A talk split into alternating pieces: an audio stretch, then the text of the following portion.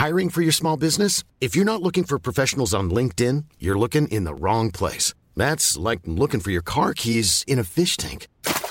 LinkedIn helps you hire professionals you can't find anywhere else, even those who aren't actively searching for a new job but might be open to the perfect role. In a given month, over 70% of LinkedIn users don't even visit other leading job sites. So start looking in the right place. With LinkedIn, you can hire professionals like a professional. Post your free job on linkedin.com slash people today. Hey there, it's Michele Norris. I'm host of a podcast called Your Mama's Kitchen. When I travel, I'm usually looking for a way to find a taste of home when I'm not at home. And one of the things I love to do when I am at home is entertain. And Airbnb allows me to do that. When I was in California recently, I rented a house that had a great kitchen. And when we were sitting around the table, we we're all thinking, we're in someone else's house. Someone could be in all of our homes as well.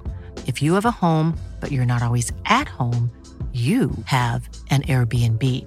Your home might be worth more than you think. Find out how much at airbnb.com/slash host.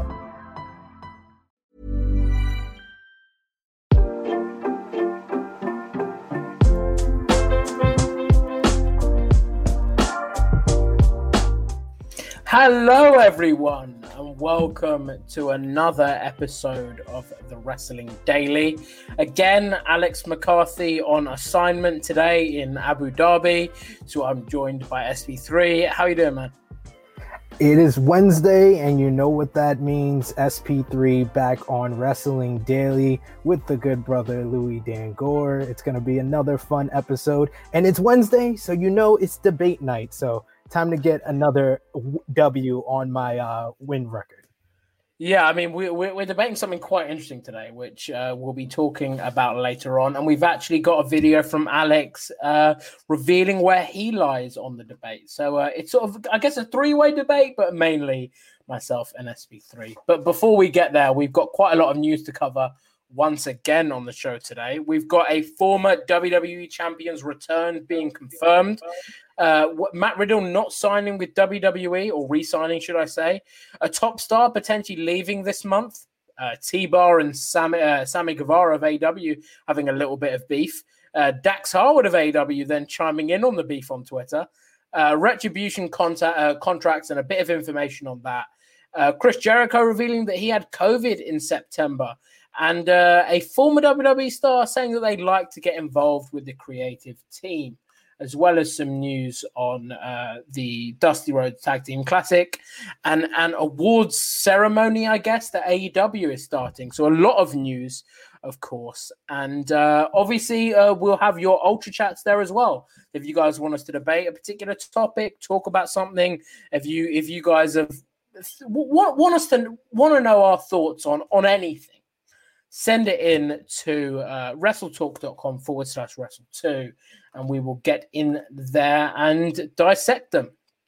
But okay, let's start off with the news uh, today that broke about Matt Riddle potentially not re signing with WWE, despite reports saying that he had done. So, do you want to break us uh, down who said what and uh, what this might mean for the future of Riddle?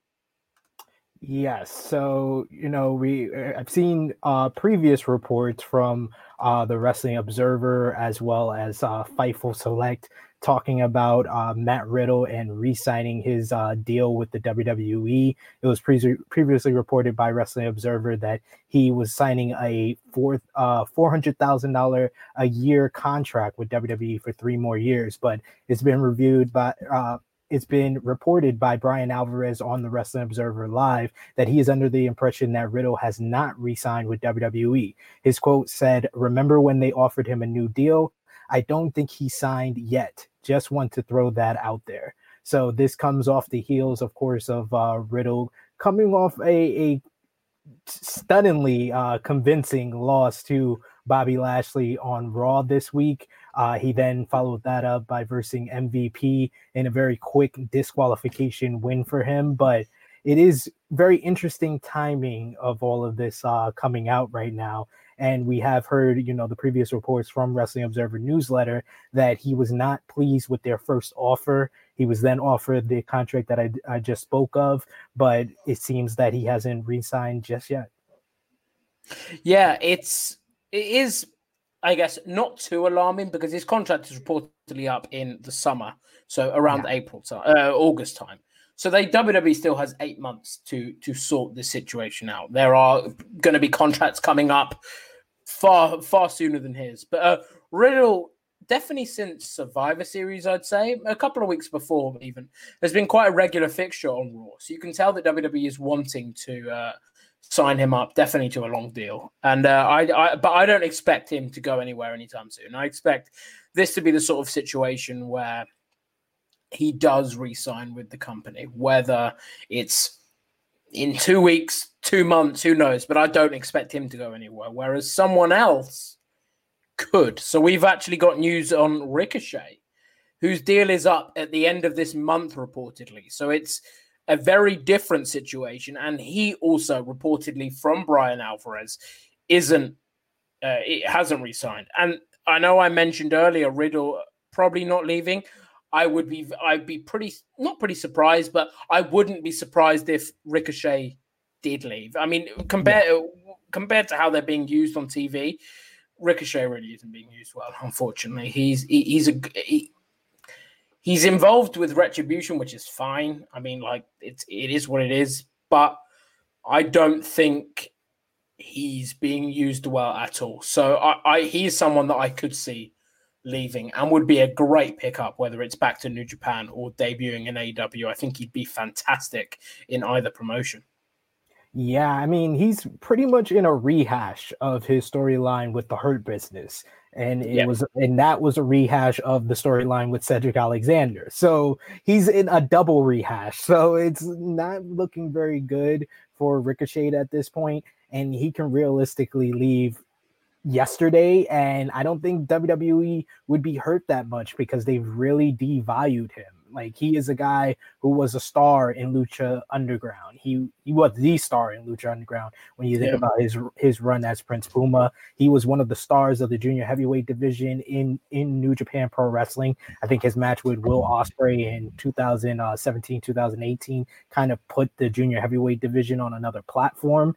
And I think his return to New Japan would be great for them because they lack junior heavyweights at the current time. But with the whole global pandemic situation, maybe Japan won't be the best option, but we do know he has a, a pretty good relationship with like the Young Bucks during their past in PWG. They were in a five star classic match with uh, Ospreay, Matt Sydal, and uh, and Adam Cole in PWG. So he has that history with them. Plus, they know him from their time in New Japan as well. So I think that we would see more value in Ricochet if he went over to AEW, and I think that you know we we've seen it's not always the the the best thing because timing is always everything with AEW because unlike other promotions they kind of plan out what kind of like New Japan they plan out things ahead of time. So someone like Miro coming in early did not help him because he's kind of had to be on the back burner until they have a role for him. But I think Ricochet is someone that they can immediately place somewhere and get a lot of value out of him yeah, I mean they could just announce Ricochet's having a match, and I think oh, uh, it's not how I would do it, but you, you could you could definitely get a lot of value out of that. Um, Ace Shock has brought up an interesting question here: expires or does the whole ninety days deal? So I might be wrong here, but I'm 99% sure if a contract expires, like we saw with Matt Hardy, whose deal expired at the end of uh, February last year, you can debut for another company like he did uh, on the eight, uh, on the 18th episode of March uh, with in another company. You don't have to wait the 90 days. But if you ask for your release, like we saw with FTR, like we saw with who's also their release? Brodie Lee. Brodie Lee, like like we yeah. saw Lee, you have to wait the ninety days. Um, so Ricochet, if his deal is expiring and he doesn't resign, he would be free to start with another promotion whenever, really. So um, it's sort of thing we could see play out over the next couple of weeks, even potentially. I know Revolution pay per views coming up uh, at the end of February. That could be a great time to have Ricochet debut if you want to have that promote that sort of um, big special attraction feel to it. Uh, but obviously, Wrestle Talk will keep you posted on Wrestling Daily with any additional information as we get closer to the time of Ricochet's contract reportedly expiring. Uh, once again, guys, if you want to get in your ultra chats, head on over to wrestletalk.com forward slash wrestle2. We'll read out every single one of them, whatever the topic they are, any dollar amount, they will be uh, read out. So that is wrestletalk.com forward slash wrestle2. Um, a little bit more news there before we. Uh, maybe we'll do the debate midway through. Who knows? Okay. We're gonna we're gonna go on the fly with this. Um, so T Bar and Sammy Guevara decided to act a little bit immature on on Twitter. On Twitter, so um, I'll read out this one because uh, uh, uh there's some there's some choice words said by people. Yes. So T Bar tweets. Um, obviously, his finisher was the feast your eyes, now eyes wide shut, and that is what Sammy Guevara uses in AEW, just under a different name. So T Bar tweeted yesterday. Some little teenage virgin on AEW stole my finisher like four years ago after we did it on a show together. I'd steal something from his move set, but it's all just Ricochet's moves. Okay, fair enough. Completely un, un, un uh, unprovoked. This just came out of nowhere, and it's not the first time Sammy's done the move. He just said it. So Sammy then responds. Someone tell Teabag the move actually belongs to Matt Demorest, the guy he stole it from. And I'm just trying to get the move to be seen since you're uh, since you know he's never on TV. Also, while you're still doing nothing in catering on Monday, check out the newest vlog. So, Sammy Guevara with it with, with a little quip back, and then we've got uh, T Bar, or as he was known uh, by Guevara, T Bag Someone tell Panda Kid I had a singles match on TV last night and I didn't steal the move from some backyarder. I thought of it in a wrestling ring with Kill for Nova, who I actually uh, need, need to check who that Christian is. Christian Casanova. Christian, this is why you're on the show, SP3. Look at you seamless. Uh, try being creative sometime instead of I don't know making jokes about rape. So for some, for anyone that doesn't know, uh, Sammy Guevara, it was uncovered in 2016. He made some uh, just frankly disgusting remarks about Sasha Banks, joking about things like that. He has since apologized. Sasha Banks has come forward and spoken about it. Um, but yeah, so Dominik Dijakovic, uh, formerly anyway, T Bar has decided to bring that up. And then we had Dax Harwood chiming in, who said, Stole my finisher. My finisher. This guy is an idiot. He's lucky to even be in the business. And T Bar responds to that saying, I could never understand what your problem was with me. I was always polite to you, complimented your matches. I think you hated my style. So weird. Hope all is well. You usually seem like a nice enough dude. So I don't even know where to start with this. It just seemed like it's just a bit immature from all around, really. Just a bit wrestlers complaining about stealing each other's moves and then calling each other virgins, and I don't really know where it came from. SP3. I mean, and and T Bar and Retribution overall, T-bag, T-bag, T bag, T bag. Then, uh, and Retribution overall have had immaculate uh, Twitter game, it seemed like.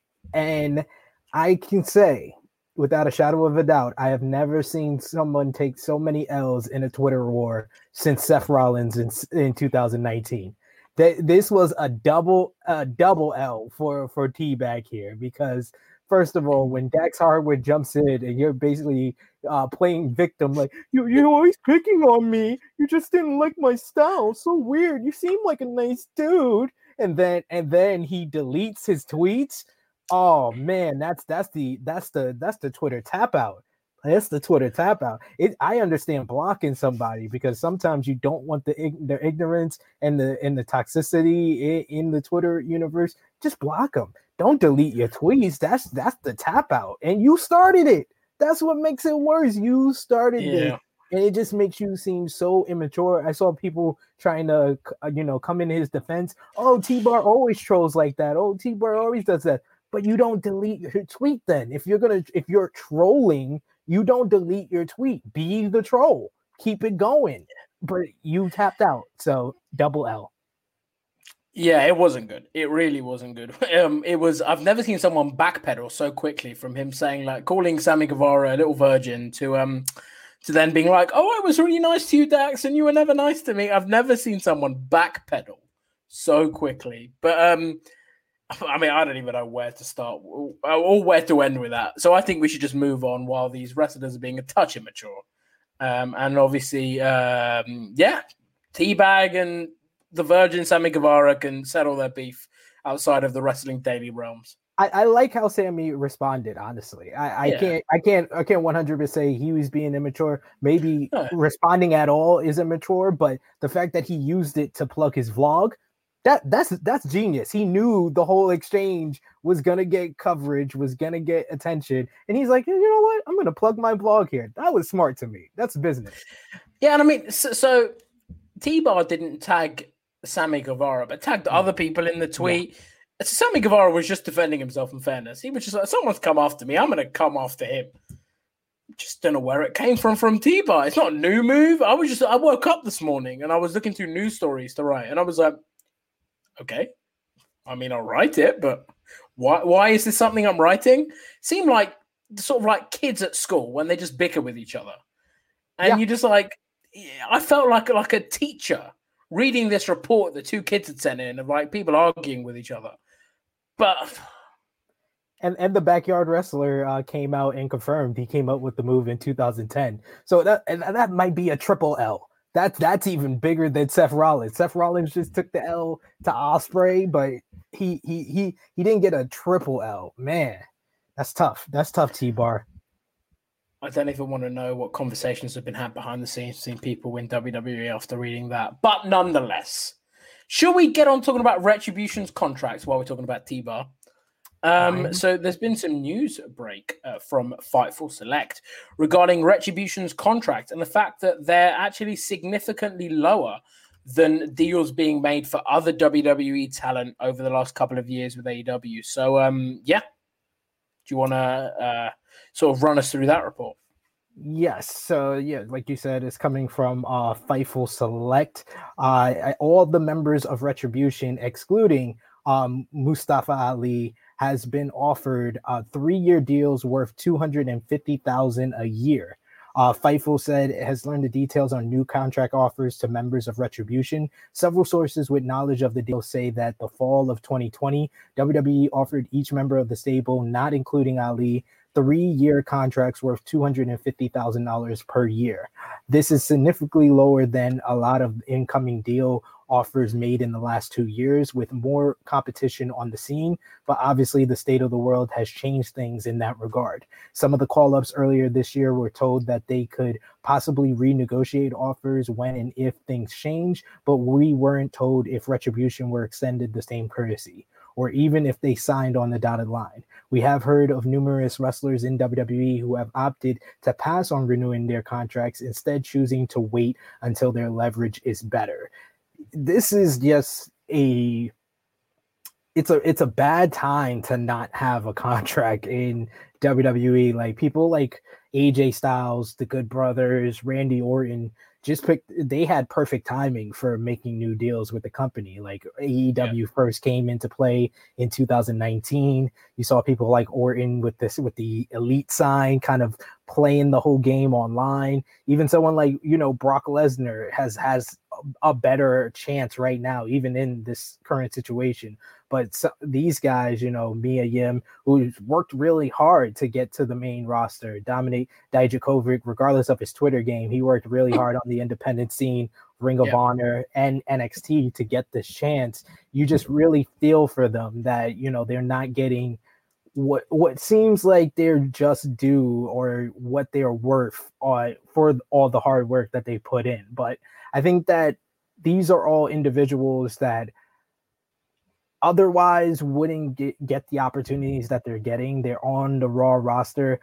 No matter what we think about the Retribution uh, storyline and how the stable is booked, they are seen by some of the most wrestling fans around the world on any single TV show. Outside of SmackDown, Raw is the highest rated wrestling weekly show in the world. So they are have a lot a lot of eyes on them so it is that type of exposure but you got to feel for them for not getting the contracts that everyone else were able to get in the last two years I mean, I do understand it to an extent because of the pandemic going on. Like yeah. th- things are things are difficult for companies, and it would be poor business if WWE not poor business, but it would look bad if WWE is offering massive contracts to these people after they fur- uh, furloughed so much of their workforce and released so much talent, it wouldn't be a great look. No, not, no, although WWE hasn't really shown a uh, a care for that previously, I don't think it's a great look. Um, but I mean, listen, I, so I, I, was actually looking up there the conversion rate because I didn't know how much two hundred fifty thousand dollars was in in pounds.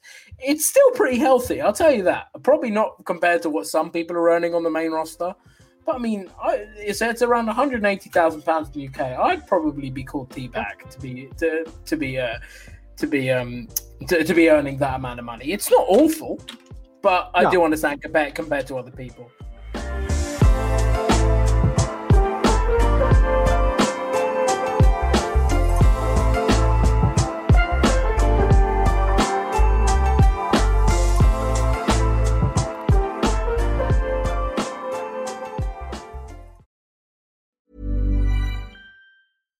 If you're looking for plump lips that last, you need to know about Juvederm lip fillers. With Juvederm Volbella XC and Juvederm Ultra XC, your lip look, whether it's subtle or bold, can last up to one full year with optimal treatment and no additional maintenance. Find a licensed specialist and see if it's right for you at juvederm.com today. That's J U V E D E R M.com. Add fullness to lips in adults over 21 with Juvederm Volbella XC or Juvederm Ultra XC. Do not use if you have severe allergies or a history of severe allergic reactions, or if you're allergic to lidocaine or the proteins used in Juvederm. Tell your doctor if you have a history of scarring or taking medicines that decrease the body's immune response or that can prolong bleeding. Common side effects include injection site redness, swelling, pain, tenderness, firmness, lumps, bumps, bruising, discoloration, or itching. As with all fillers, there's a rare risk of unintentional injection into a blood vessel, which can cause vision abnormalities, blindness, stroke, temporary scabs, or scarring. For full important safety information, visit Juvederm.com. When you're ready to pop the question, the last thing you want to do is second guess the ring. At Bluenile.com, you can design a one of a kind ring with the ease and convenience of shopping online. Choose your diamond and setting. When you find the one, you'll get it delivered right to your door. Go to Bluenile.com and use promo code LISTEN to get $50 off your purchase of $500 or more. That's code LISTEN at Bluenile.com for $50 off your purchase. Bluenile.com code LISTEN. I'm Sandra, and I'm just the professional your small business was looking for. But you didn't hire me because you didn't use LinkedIn jobs. LinkedIn has professionals you can't find anywhere else, including those who aren't actively looking for a new job but might be open to the perfect role, like me. In a given month, over 70% of LinkedIn users don't visit other leading job sites. So if you're not looking on LinkedIn, you'll miss out on great candidates like Sandra. Start hiring professionals like a professional. Post your free job on linkedin.com/people today.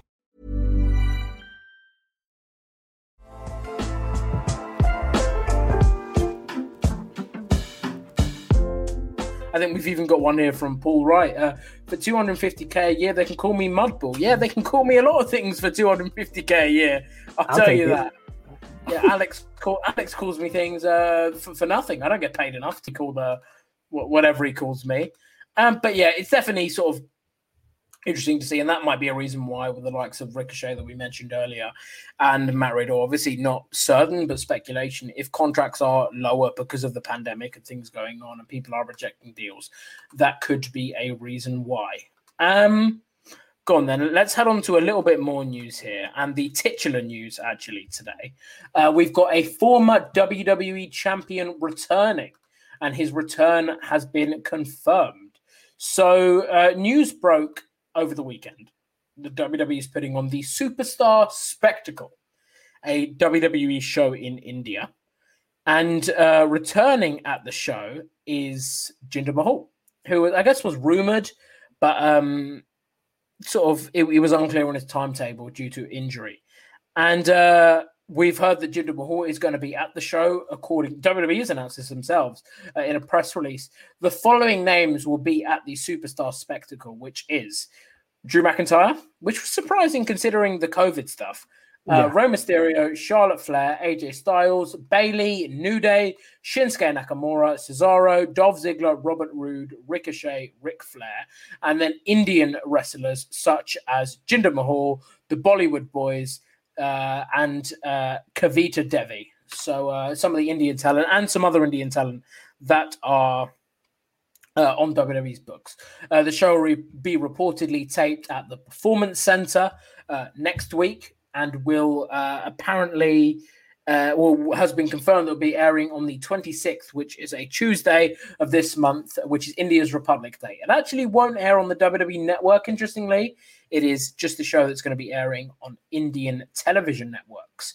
Um, do you think this is a permanent move for Jinder Mahal? Sort of will be part of the WWE uh, India brand, which will presumably be the NXT India brand, or do you see him back on the Raw roster where he was before, seemingly setting up a feud with Drew McIntyre? Uh, do you see, think he will be uh, heading over there uh, once this whole sort of taping is done? So I, I got a little bit of exclusive news from uh, Kita Wrestling, where I, I I do have a role as a writer from uh, Raiju Dasgupta. He gave me the little scoop that this is not a part of the whole NXT India expansion.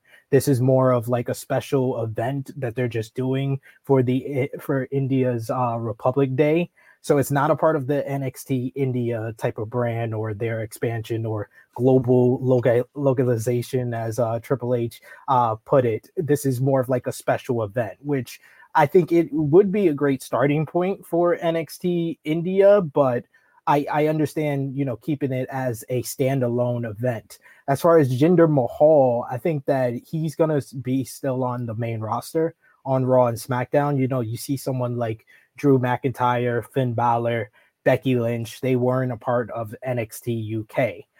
You know, for better or worse, uh, I think all of them, you could say, even since the NXT brand, uh, NXT UK brand launched, they've be, they're in better positions than they were when before it launched. Drew McIntyre, WWE champion, Finn Balor, uh, NXT champion, uh, Becky Lynch, the longest reigning Raw Women's champion. So I think that they use the main roster to promote these people that have the background of these uh, of these places that they're expanding in to further the the you know further have things to talk about on those brands because NXT UK they talk about Drew McIntyre and stuff like that a lot. And on NXT India, I think we might see uh, Jinder Mahal get a renewed push on the main roster. They could talk about him being a former WWE champion. They yeah. could talk about him being a former US champion, and we might see him win the Intercontinental title on SmackDown, so they can be like the current Intercontinental champion. You know, these guys that are in NXT India are going to try to get to Jinder Mahal spot. They want to achieve the greatness that he has. So we could see a renewed push for him. We could see a renewed push for the Bollywood boys. They they've been picking up wins on 205 Live, but we might even see them maybe uh, advance in the Dusty Rhodes Tag Team Classic. Even just getting a win, that's something that they they weren't getting as the Jinder Mahal lackey. So that would be an improved push for them. So I think that Jinder's going to stay on the main roster but I do also think that him on NXT India, we could see more importance for him if he was to be put on there. Yeah, I mean it's it's not surprising news. I don't think I was kind of expecting when this India show was announced that the Bollywood Boys and Jinder Mahal would be on the show, particularly with it being taped in the US. It was it was kind of to be expected, uh, but it is obviously interesting. Your no, I guess it could be something similar to the WWE United Kingdom tournament tapings that they had before, like even a year before NXT UK yeah. launched. And it wasn't linked, but it was kind of the prelude to test the waters out to see if the interest. Yeah. And I presume this will be what blossoms into it. Uh, but yeah, I'm I I, mean, I don't know how we'll watch the show because it's airing exclusively on India, which I guess does show the intent. If it's not going to be put on the network live or or immediately when it's being shown, it's going to be shown elsewhere. Uh, but I presume it will end up on the network nonetheless. And we'll obviously bring you any interesting news that happens on the show. Um, I want to get one quick ultra chat in before we uh, move on to some other news bits. So if you guys want to get in your ultra chats, head on over to wrestletalk.com forward slash wrestle2. Any news, any topics we will get into. So we have a chat here from Carol Ones who says, Hi, Louis and SP3, sneaking in to drop off my debate. Uh, we know that there'll be no crowds come WrestleMania 37. So, do you think they should do a show as a two night show like last year or cut it down to one day? It is supposed to be the biggest show, right? Miss you all. Hashtag hugs. Uh, thank you, Carol. Um, I don't know about WrestleMania having no fans. I think WWE is going to try their hardest, whatever they can do, to have fans at the show. But I would have told you even a week ago, I cannot see the Royal Rumble without fans. So I, I think that I probably could have told you a couple of months ago, I can't see Survivor Series without fans. Probably uh, at WrestleMania time, I would have said I can't see SummerSlam without fans. So I, I don't know how much how further back this is going to be getting pushed. But I think WrestleMania will have some fans. It, it, won't be a full crowd by no means. But I think with the vaccine starting to be rolled out, there will be some fans at the show. I, I don't know how, I don't know logistically, but I just think there will be some fans at the show. Uh, in terms of being one or two nights, even if it is a limited crowd, I'd have it two nights. It flowed so much better. It was like two, three hour shows, which was fantastic. You you didn't tire people out. Uh, I, yeah, I, I think that I hope that a two night WrestleMania is the plan moving forward uh, for every year, regardless of if there are fans or not. Uh, how about you? Do you think there will be fans? And what do you think about the two night um, idea that Carol suggested? Yeah, I, I am under the the idea that yeah, there's going to be some type of capacity of fans at WrestleMania. I, even when the you know the talks were that we were going to have fans back for the Royal Rumble, I said that's that's you know hopeful, but I think it's more likely that they have fans for WrestleMania.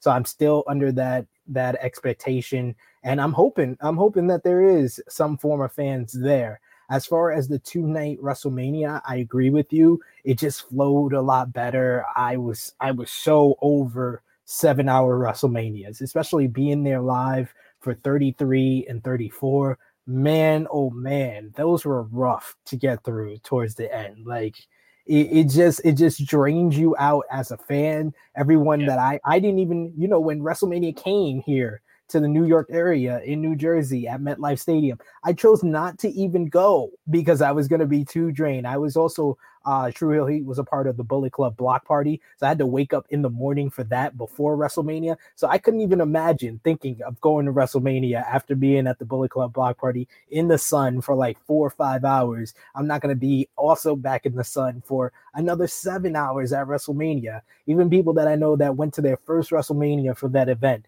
they were exhausted and they don't, you know, have the best experience. They say up until Kofi won the WWE championship, that was a great show. Then after Kofi won the title, it was just downhill. And you know, with the women's first ever women's main event, you don't want to have that type of feeling when you get to that that historic that historic monumental moment. So I prefer the two night WrestleMania. I enjoyed it this year. It just flowed a lot better. I was able to enjoy both shows individually, and it's similar to Wrestle Kingdom. I think Wrestle Kingdom also should be a two night event because this year night two was better than night one, unlike last year where I felt night one was better than night two. The big events just you know you are able to digest it a lot better in two nights I mean, even the thing is with Wrestle Kingdom, what they've done instead of going, all right, we're going to split the shows across two nights, they've just done. We're going to just put two nights worth of shows on. Yeah, uh, which which I, I I would even shorten those two personally. I think that they're too long. And if this pandemic has taught us anything, and hopefully it's that WWE has learned that less is more in terms of pay per views sometimes in terms of the length. Because I have enjoyed the pay per views being shorter that is, if anything, has been it's harder to watch AEW pay per view sometimes with their length. Although they're they're brilliant and uh, the wrestling is often better, I struggle to sometimes I lose focus a little bit uh, in in the shows. So yeah, I hope that we get a two night show. Uh, and obviously, although we've both said that we think fans will be there, I want them to do it if it's safe, not if it's not safe. And based on current numbers, it probably doesn't look like it will be, but safety is key. I would much rather see no fans in the stadium uh, than fans and then have reports of COVID cases and the like. Um, okay, so some let, us let, get into the debate now. Let, us get into the debate before we dive into a little bit more news. Um, something I'm quite passionate about is how good Brock Lesnar is. and I suggested this topic to SP3 uh, this morning. So, what we are going to debate is who has been WWE's most influential character and influential performer for the last 10 ish years. Uh, call it nine years because that suits both of our arguments perfectly. Um, so I'm going to go with Roman Reigns. Uh, sorry, I'm going to go with Brock Lesnar, and SP3 is going to go with Roman Reigns. So uh, SP3, you yeah, we'll let you kick off here.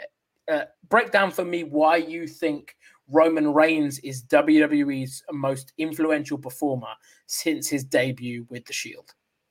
So I think it, it ever since the debut of the Shield, Roman Reigns is kind of a microcosm and probably the opposite of what people view a call up from NXT. A yeah. call up from NXT has a bad aura around it you people people don't want to see people like Undisputed Era or Johnny Gargano or Tommaso Ciampa even go to the main roster because the percentage of NXT call ups are just it's a it's a horrible percentage. But if there is a three uh, out of out of a hundred cases, three cases where it worked, it is the Shield. It is Dean Ambrose, Seth Rollins, and most importantly, Roman Reigns. Roman Reigns was the guy that they pegged to be the next John Cena and in that he kind of carried the the reaction that John Cena got. But if you look at his entire career from just being in the Shield, the Shield is the most influential stable of the past decade. So that run is just phenomenal. He was great in it. He played his role his role perfectly. Then from there, he took the mantle of John Cena before John Cena even left. John Cena's transitioned into more of like an upper mid card role, being in the US title scene, while Roman was elevated to the main event scene. For better or worse, he took that mantle and he got the reaction that that mantle has desired over the last 20 years, it seems like. Um, but in in through it all, he always performed at his top level. He put in great matches with the likes of the Big Show. He put in great matches with Seth Rollins, with Dean Ambrose, with guys like Sheamus. Roman Reigns has been the top star and he has been able to elevate people in the process. Braun Strowman would not be a former Universal Champion without Roman Reigns, without that run with Roman Reigns. Seth Rollins, when he won his first WWE Championship, he didn't pin Brock Lesnar he pinned Roman Reigns. He did get a win over Brock Lesnar at WrestleMania, but I would like to argue that the better Seth Rollins title run, for better or worse, was in 2015 against 2019. So his elevation to the top, to the main event scene, was through Roman Reigns. You know, he's been in some rough spots. I'm not going to lie. He's been in rough spots with Triple H, with The Undertaker at WrestleMania, but through it all, he's always persevered and he's come out the other side stronger. And then we have this run right now where he is by far the most important character, the most influential person. He's elevating people like Jey Uso, like Kevin Owens. He's elevated so many people over the past decade. I think it's inarguable how important Roman Reigns is to the WWE brand. He is the face of the WWE, and he is the most important performer of the past decade. Listen, you make very, very, very good points. I completely agree with you. A point that I'd like to bring up, mainly about Brock Lesnar first. So, Brock Lesnar for me is one of the most somehow underrated WWE performers that there has been. Uh, I think back at the three most shocking matches of 20 uh, of the last 10 years. For me, it's John Cena, probably four actually. It's John Cena versus Brock Lesnar at SummerSlam, the squash match. Goldberg versus Brock Lesnar at Survivor Series. It's the Seth Rollins cash in, which Roman, uh, which Roman Reigns and Brock Lesnar were involved in, and it is also um, what was the other one I was going to suggest? Uh, the Undertaker streak. Yeah. So four of the most shocking matches, all involving Brock Lesnar, sort of industry changing, I'd call some of them, particularly the Undertaker. I don't think Undertaker's been the same since. It has really changed the Undertaker that match with Brock Lesnar. I think he has had such a role in elevating people. Although I would have done things very differently with the Roman Reigns feud. You argued, oh, without Braun Strowman, without Roman Reigns, you don't get Braun Strowman. I'd argue without Brock Lesnar, we don't get Roman Reigns or as what we know him as now. I think there would have still been the desire to push him to those heights. But I think Ro- uh, Brock Lesnar has had a massive hand in helping how Roman uh, Reigns has been um, perceived by the fans, being put on that level. Uh, I think Brock Lesnar has offers something different on every card he's on. Every card he's on, I can guarantee that my Brock Lesnar match will not be the same as my other world title match. It has a different feel to it. He has a different feel to it. Yeah. He brings that legitimacy, uh, legitimacy to wrestling that is often lacked. He is the sort of person where I could look at him and you could show a neutral or someone that isn't a WWE fan and say, "Oh, Brock Lesnar's uh, wrestling," and they'll go, "Oh yeah, I know who Brock Lesnar is. He's the sort of person that." You can show to an outside fan, you can promote on social media, and who can have an impact. And I understand people's issues with Brock Lesnar, and I think what has been so, I guess, detrimental to him is the way he's been booked. But I think it's not. It's not his fault. That I, I think, if anything, the fact he doesn't appear on TV every week helps. It makes him feel more like a prize fighter, more like a special attraction. And as we mentioned with Goldberg when we were speaking about him returning last week, Brock Lesnar isn't like Vince McMahon's paying him the money. If Brock Lesnar can get the money he's, he's getting, good for him. What a businessman. Do what he wants. Yeah. And I want to bring up this comment here from Uptown Avondale. The other point is Brock Lesnar isn't interested in making the company look good. He only helps himself. Roman does work to get other guys over. I would like to say SummerSlam matches, uh, Survivor Series matches. I mean, Daniel Bryan, AJ Styles, even Finn Balor at the Royal Rumble, uh, his stuff with Roman Reigns, even. I would say uh, Seth Rollins at WrestleMania. I would say Brock Lesnar has when he wants to, he does turn up. Rey Mysterio last year, he does turn up and help put people over. Drew McIntyre. If you listen to a Drew McIntyre interview, all he speaks about is how Roman, uh, how Drew McIntyre wanted to help him how Drew McIntyre was said to him when they had that angle on Raw when he Claymore kicked him at the top of the stage. He was like, hold up the title. That's not selfish. That's selfless in wanting to put yeah. other people over. He's elevated a lot of people. Uh, he, he has also, uh, at times, probably should have lost to some people like Braun Strowman, probably should have put them over. But I do think that to say he's not interested in making other people look good or the company look good, I would disagree with personally. I think he's a one of a kind generational talent. You will yeah. get potentially another Roman Reigns. I don't think you get another Brock Lesnar, personally. Um, have you got any sort of thing to add to what I had to say, I guess, or any uh, sort I think, of rebuttals? I think the best way to put this is Brock Lesnar is the biggest star of the past decade. He's the biggest star without a shadow of doubt when you look at the numbers, when you look at the finance, when you look at his role in so many big time matches and memorable and important matches. But I still stand by the argument that Roman Reigns is most is more important to the past decade of WWE than Brock Lesnar because even guys that you could say that Brock elevated like I said with Seth Rollins, they kind of had to beat Roman Reigns to even get the opportunity to go to Brock Lesnar. Even someone like Drew McIntyre, who I do accredit Brock Lesnar for making him a star and putting him on a level for, you know, the loss at WrestleMania 36. Who did Drew eliminate to win the Royal Rumble?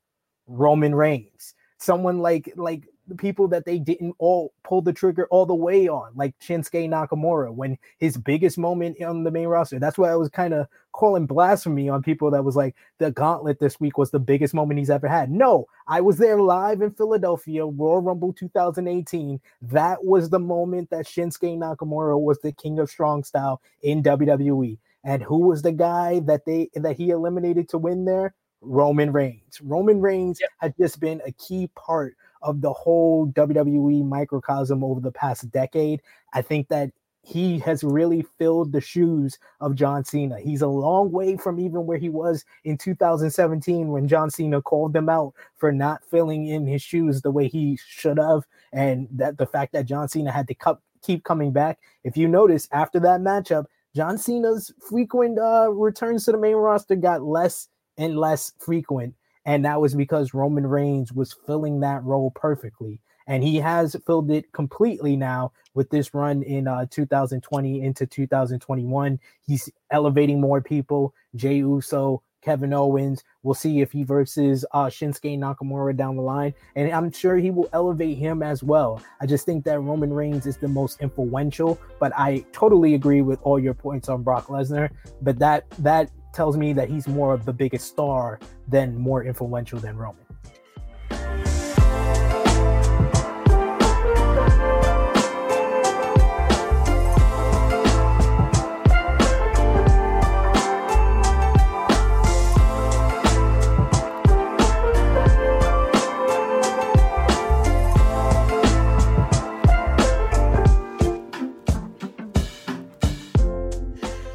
I, I 100% get what you mean. My argument would be so your your example of Drew McIntyre at, at Royal Rumble. Uh, I think that yes, he last eliminated Roman Reigns, but what people were talking about coming out of the Rumble was more the fact that he eliminated Drew, uh, Brock Lesnar earlier yeah. on, hit him with the claymore, got him out, and had that whole big run. Uh, like I don't so I know people were divided on the Royal Rumble. I said without Brock Lesnar dominating the first half, Drew McIntyre's win and elimination of him is less impactful. So I, I think it was genius, and he helped illustrate that and uh, map that out. I think if you if he would have eliminated AJ Styles last or another heel or Randy Orton last, I think it would have had maybe not the same impact as a Roman Reigns, but it would have been bigger. But I think uh, it would have been just as big. But I think if you don't have Brock Lesnar in that role, if he is put over by a Goldberg at WrestleMania or a AJ Styles or, or a Randy Orton or someone else, I don't think it has the same impact. I think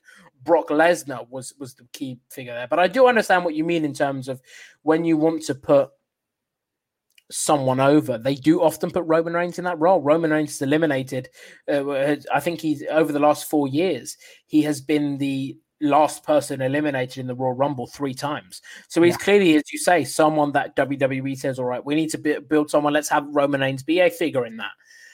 Um, I, I listen. I, I agree with a lot of what you've said, and I think you make a compelling point uh, for, for all of it. And I think that there's a there's an argument to be said that Roman Reigns and, and Brock Lesnar without each other would be less influential. I think they've been, particularly over the last five years, so synonymous with each other that you can't really speak about one without speaking about the other.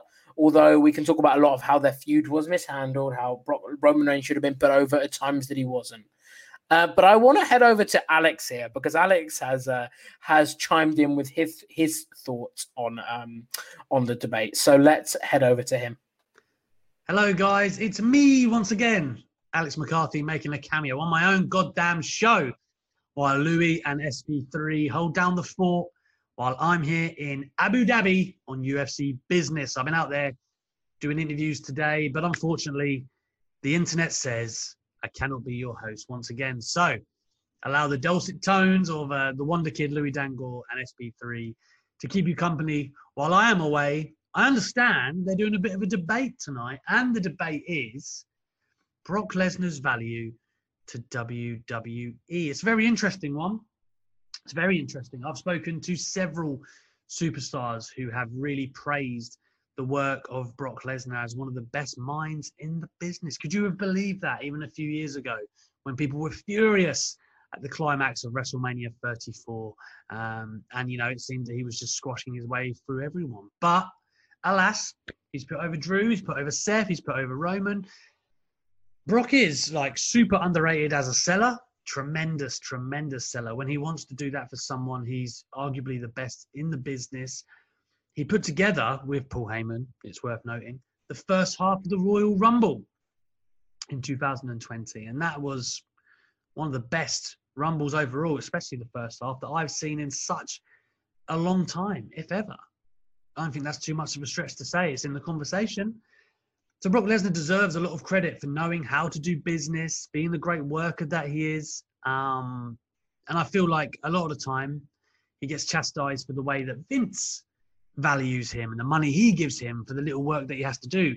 again, like Goldberg, it's not Brock's fault. It's great work if you can get it, and that man can get it. He's got the best look.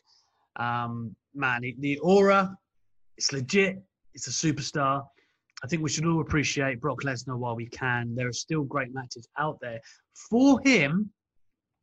And uh, I really feel like he's shown his value in the last three to four years. I was a frustrated Brock Lesnar guy at one and he completely turned me around with the past few years. So I think, you know, Louis is making a point. I believe that he's the most valuable player since his return to WWE in 2012.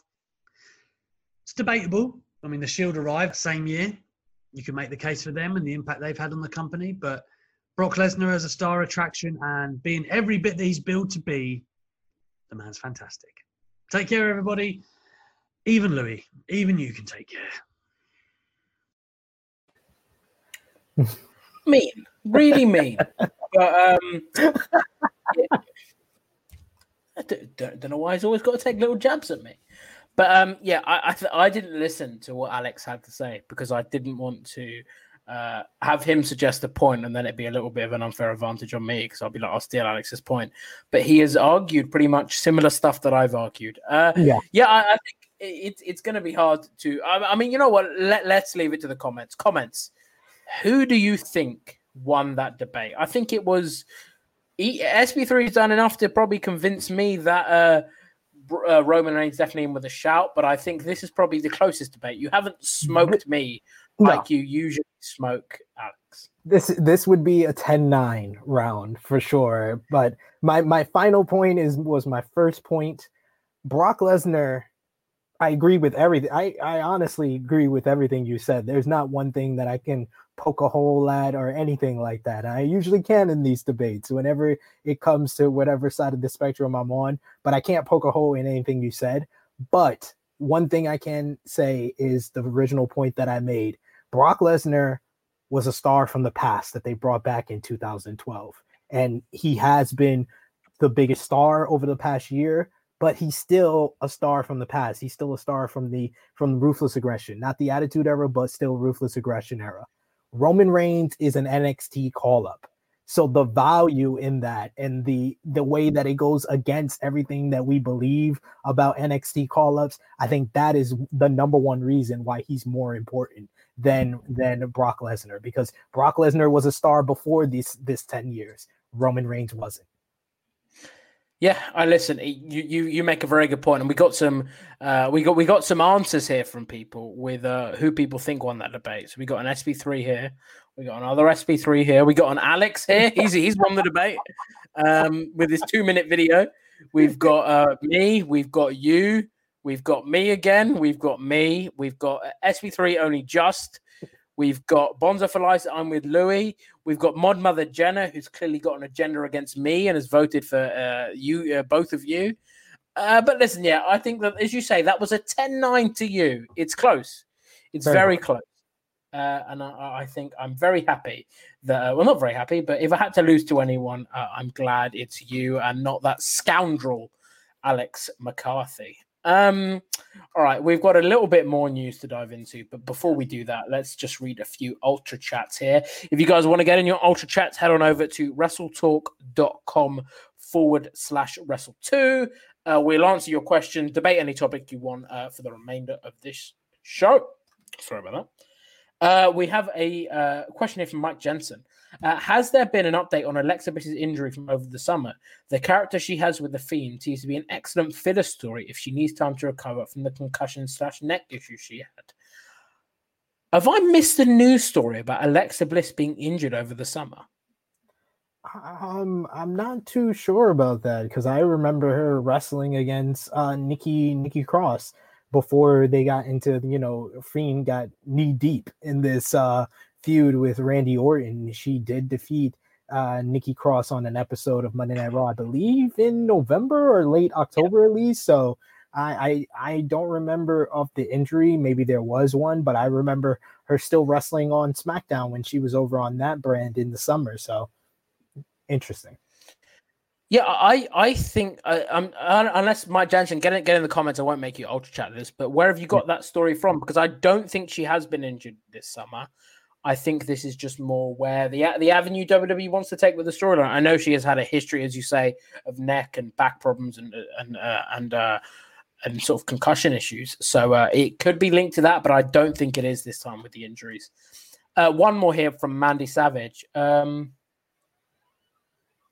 Dono story, whatever that means.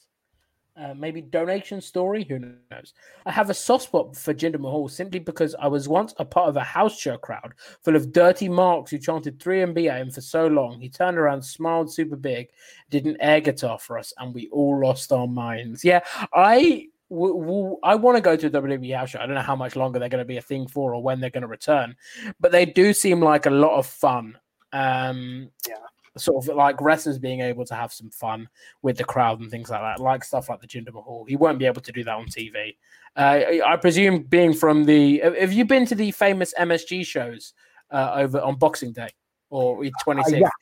I've, They I've must been be quite cool.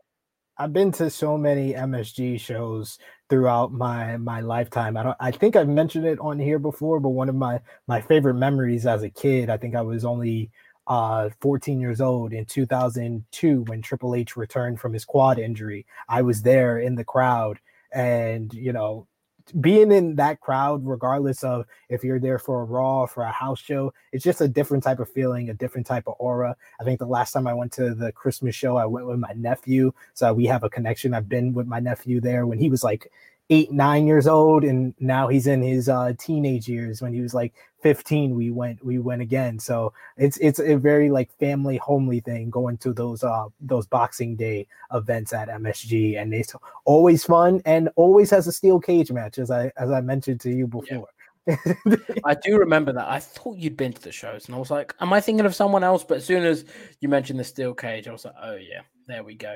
Uh, before we get into your final ultra chats, let's head on over to a little bit more news here. Um, and we have had the uh, brackets for the Dusty Rhodes Tag Team Classic announced, and because I am the most organized man in sports uh, entertainment, I've got the bracket here. So um, we can go through it. So on the uh, right, so, so for the first round matches, we've got Adam Cole and Roderick Strong against Breezango, Tony Nese and Ariya Daivari versus Ashante the Adonis and Troy. I don't even know who who Troy is. I got to be honest. desmond desmond troy Desmond Troy, I did know that. Uh, Kushida and Leon Ruff versus Gargano and Austin Theory, which should be very fun. Uh, Ever-Rise versus Grizzled Young Veterans. Uh, Legado del Fantasma versus uh, the Bollywood Boys. Imperium versus uh, Raw's Lucha House Party. Uh, um, Curt Stallion and Austin Gray. Austin Gray or August Gray? August Gray. August Gray, yep Yep, uh, that uh, that's his new name now. Um, Drake Maverick and Killian Dain, Isaiah Swerve Scott and Jake Atlas, and a new group who are a sort of uh, they've been blanked out here for anyone that's listening on podcast uh, called MSK, who uh, I have just seen on um, social media. Dezmond Xavier has posted. Oh, there we go. That's gone off his page. Dezmond Xavier has just posted that on MSK. So pretty much confirming that that is going to be the Rascals. It is going to be Dezmond Xavier and um, not Trey Miguel because Trey Miguel hasn't opted to sign with WWE yet. There are reports that he is sort of a I guess dealing with offers from both WWE and AEW, but it is Zachary Wentz uh, who will be teaming with um, Dezmond Xavier, presumably, uh, for the Rascals, formerly of Impact Wrestling. Very young, exciting tag team. So that should be a great match. Um, I mean, there, there, there, I'll put the graphic back up because there are some interesting choices here that I want to get into. Uh, having grizzled young veterans and undisputed era on the same side of the bracket is an interesting choice. It wouldn't have been what I would have done. Put it that way. I would have probably had them as the final. Um, the I would definitely say the right side is a lot weaker. I mean, you've got as a second round match either Kushida Kushida and Leon Ruff or Johnny Gargano and Austin Theory, presumably against grizzled young veterans, which could be a great match. Yeah. So um, it does kind of shape up to be presumably uh, MSK versus Legado del Fantasma and well, sort of all Lucha House Party, and then Adam Cole and Roderick Strong versus Grizzled Young Veterans. Uh, have you got any outside picks for who you think could uh, could have a good showing in the Dusty Rhodes Tag Team Classic? And what do you think sort of the final uh, semi-finals and uh, ultimate winner is going to be of the tournament? So I think my final four it's going to be Oh, I'm going to put that back up in case you needed to say it. my final four is going to be undisputed era and the grizzle young veterans on the left hand side right hand side i'm going to go with hmm it's tough it's tough. I think the the toughest matchup for me is msk versus maverick and dane because maverick and dane they have some storyline investment in them. They've been building them up but I think they should push the new team in MSK, uh, Wentz and uh, and Dez. So I'm gonna go with MSK versus Imperium on the on the. That's my oh, final okay. four. Imperium, MSK, Undisputed Era, and Grizzled Young Veterans. And in the finals, I'm going Grizzled Young Veterans versus MSK. I completely agree with that. Me, I, I, I, couldn't, I couldn't agree with you more. I think that's exactly what's going to happen in terms of the final. I'm just not sure about uh, Imperium or uh, Legado del Fantasma. It's definitely like it's going to be interesting that Breezango and either Lucha House Party or Imperium presumably will be out in the first round. Two, yeah. uh, three of the more established teams. Uh, so it is. Uh, some of the matches are going to be on 205 Live. I mean, you can look at this list and you can presume the. I mean, with all due respect, the Tony Nese Ariya Daivari versus Ashante the Adonis and Trauma that that has NXT written all. Uh, that has 205 Live written all over it. Even Legado del Fantasma versus mm-hmm. the Bollywood Boys, I could see happening on 205 Live. 100%. Uh, I hope I hope not MSK versus uh, uh, Isaiah Swerve Scott and uh, um, Jake Atlas because I mean they all qualify for the weight restriction. I just hope that isn't where MSK are going from here because they've got a lot of potential. Uh, but definitely interesting nonetheless. Uh, and we'll be bringing you more um, news of uh, the Dusty Rhodes Tag Team Classic and NXT moving forward. Uh, before we wrap up, I just want to get into a quick bit of speculation about what MSG stands, MSG, MSK stands for. Uh, I suggested to you before we started, uh, middle school kids. Uh, it, it, was my bet. I think we've got some uh, suggestions in the comments here. Mystery Science K Theatre. we've got that one. what else have we got? Uh, any other suggestions for the Rascals and what their name will be? What does MSK stand for? Have you got any suggestions, SP3? Um, micro smooth chronic with a K. Mm-hmm. Um, that would fit. That would fit with their treehouse gimmick from uh from from uh, Impact Wrestling. Um, but yeah, I, I mega I, soft. What begins with a K? Kids. My snake kills. My okay. snake kills. Wow. Mm. From Harry. Interesting. He plays Cyberpunk, probably. Probably. Uh, MSG is what you get when you've had when you have with KFC. Probably. Um, we've got uh, any more news to dive into before we head into the final ultra chat. Let me just have a look. Uh, just news that Chris Jericho had COVID uh, in September. Which isn't surprising because we remember he had his little Sturgis uh, concert, but he came out and uh, uh, admitted it officially his quote from his uh, podcast was I had zero symptoms. I spent my nine days in isolation and stayed away from everybody. I didn't have a symptom. I didn't even know I had it. And I went and I got a test and they said I was positive. I was like, Really? Are you serious? Yes, we are serious because you were at a concert that had 250,000 people who who came out of it with the virus. It makes sense. Uh, if people were questioning because he didn't really miss any shows in September. So people were like, oh, he wrestled with the virus. No, he did not. If you remember, they had a live Dynamite on September 9th.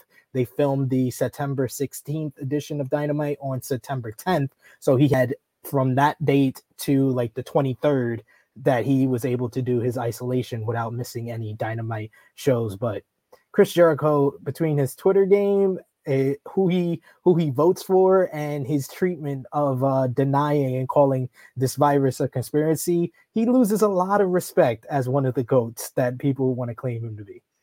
Completely agree. Uh, we've got some uh, some uh, quick MSK suggestions. Many super kicks from Chris Petru. We have from Mod Mother Jenna, uh, Mr. Shane's kids. Uh, that's going to be their new gimmick. Uh, Trey Miguel has been replaced by Shane McMahon uh, mini Kill Sisters from Eric's Gaming. I, I love that. That's my favorite one. and then multiple super kicks from Stone the Gremlin. Uh, some very good suggestions uh, from you guys. Uh, some final ultra chats here before we head out. Uh, one from WrestleScope. SP3, you are wrong. Lesnar has had more influential moments in the last five years than Roman. Moments that changed careers. Drew eliminating Brock from the Royal Rumble and losing the title changed Drew. I think SP3 kind of said that when he he didn't he didn't dispute that at any point. I didn't, I didn't, dispute that one. I'm not I'm not wrong. You're just not not putting in the fact that I, that Roman also has influential moments. So you're wrong for misquoting me. Ooh, there we go. I like that. Fiery SP3.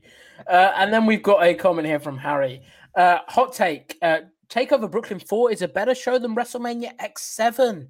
And the NXT Golden Era is better era for wrestling than the Attitude Era. Hmm. In terms of wrestling, like pure wrestling, in terms of the in ring stuff, yeah. In yeah. terms of the wrestling as a whole and the industry, you can't say anything's bigger than the Attitude Era. The the um the popularity that wrestling had at that time. I, I, wish I was a fan at that time, where it probably would have been just a touch less embarrassing to be a wrestling fan. Uh, there would have been probably been more people uh, at school who would have been wrestling fans. Uh, but yeah, as someone who lived through both, I presume you'd say the same thing. Yeah, yeah. In ring, in ring wrestling. I think I've made the. We had a debate on if the Attitude Era is overrated, and I kind of was in in the argument of yeah, it is a little overrated because of the wrestling and because of some of the embarrassing stuff that it did have. But as far as the industry where it was, the storylines, of course, the top of the card, and the stars that came out of the Attitude Era, I don't think anything in the wrestling industry will ever compete with that. As far as the in ring product, I prefer the Ruthless Aggression era. I would put Ruthless, Ruthless Aggression era in the conversation with NXT, Prime NXT, as far as that. What was the event that he said was better than uh, WrestleMania X? Brooklyn, Brooklyn 4. 4. I was at Brooklyn 4, and that is blasphemous. That is bla- that's not even the best takeover. That's not even in the top three. Like you're I I put I put Brooklyn one ahead of Brooklyn four, so it's not even the best takeover in Brooklyn, and I've been to all four, sir. So so that's ridiculous. We've really got SP3 rolled up here, but yeah, I do agree. Uh, it, it, I do agree. I can't, I can't disagree with you there. Uh, let's just check if we got any more ultra chats. I see Mod Mother Jenna typing. Is she going to stop typing? Nope, she she she's not typing. I was talking out my backside. Uh, but thank you guys very much for all of your comments, your your interaction on today's show. It's been fantastic, and the last two days of SP3 have been incredibly enjoyable. Uh, we've now got two days of myself and Steph Chase coming up. So tomorrow we'll be talking NXT and AEW, and then any news on Friday that emerges from the wrestling week. Uh, before we head off, we've got Mistletoe starts kissing from uh, Uptown Avondale for his MSK suggestions. But guys, thank you very much. Uh, head on over to SP3's channel, True Heel He, and his Twitter, and make sure you're following him. Uh, we're on podcasts, so if you want to keep up with us uh, in audio form only, uh, head on over to any podcast provider, and we'll be there. Uh, guys, thank you very much, and I will see you tomorrow.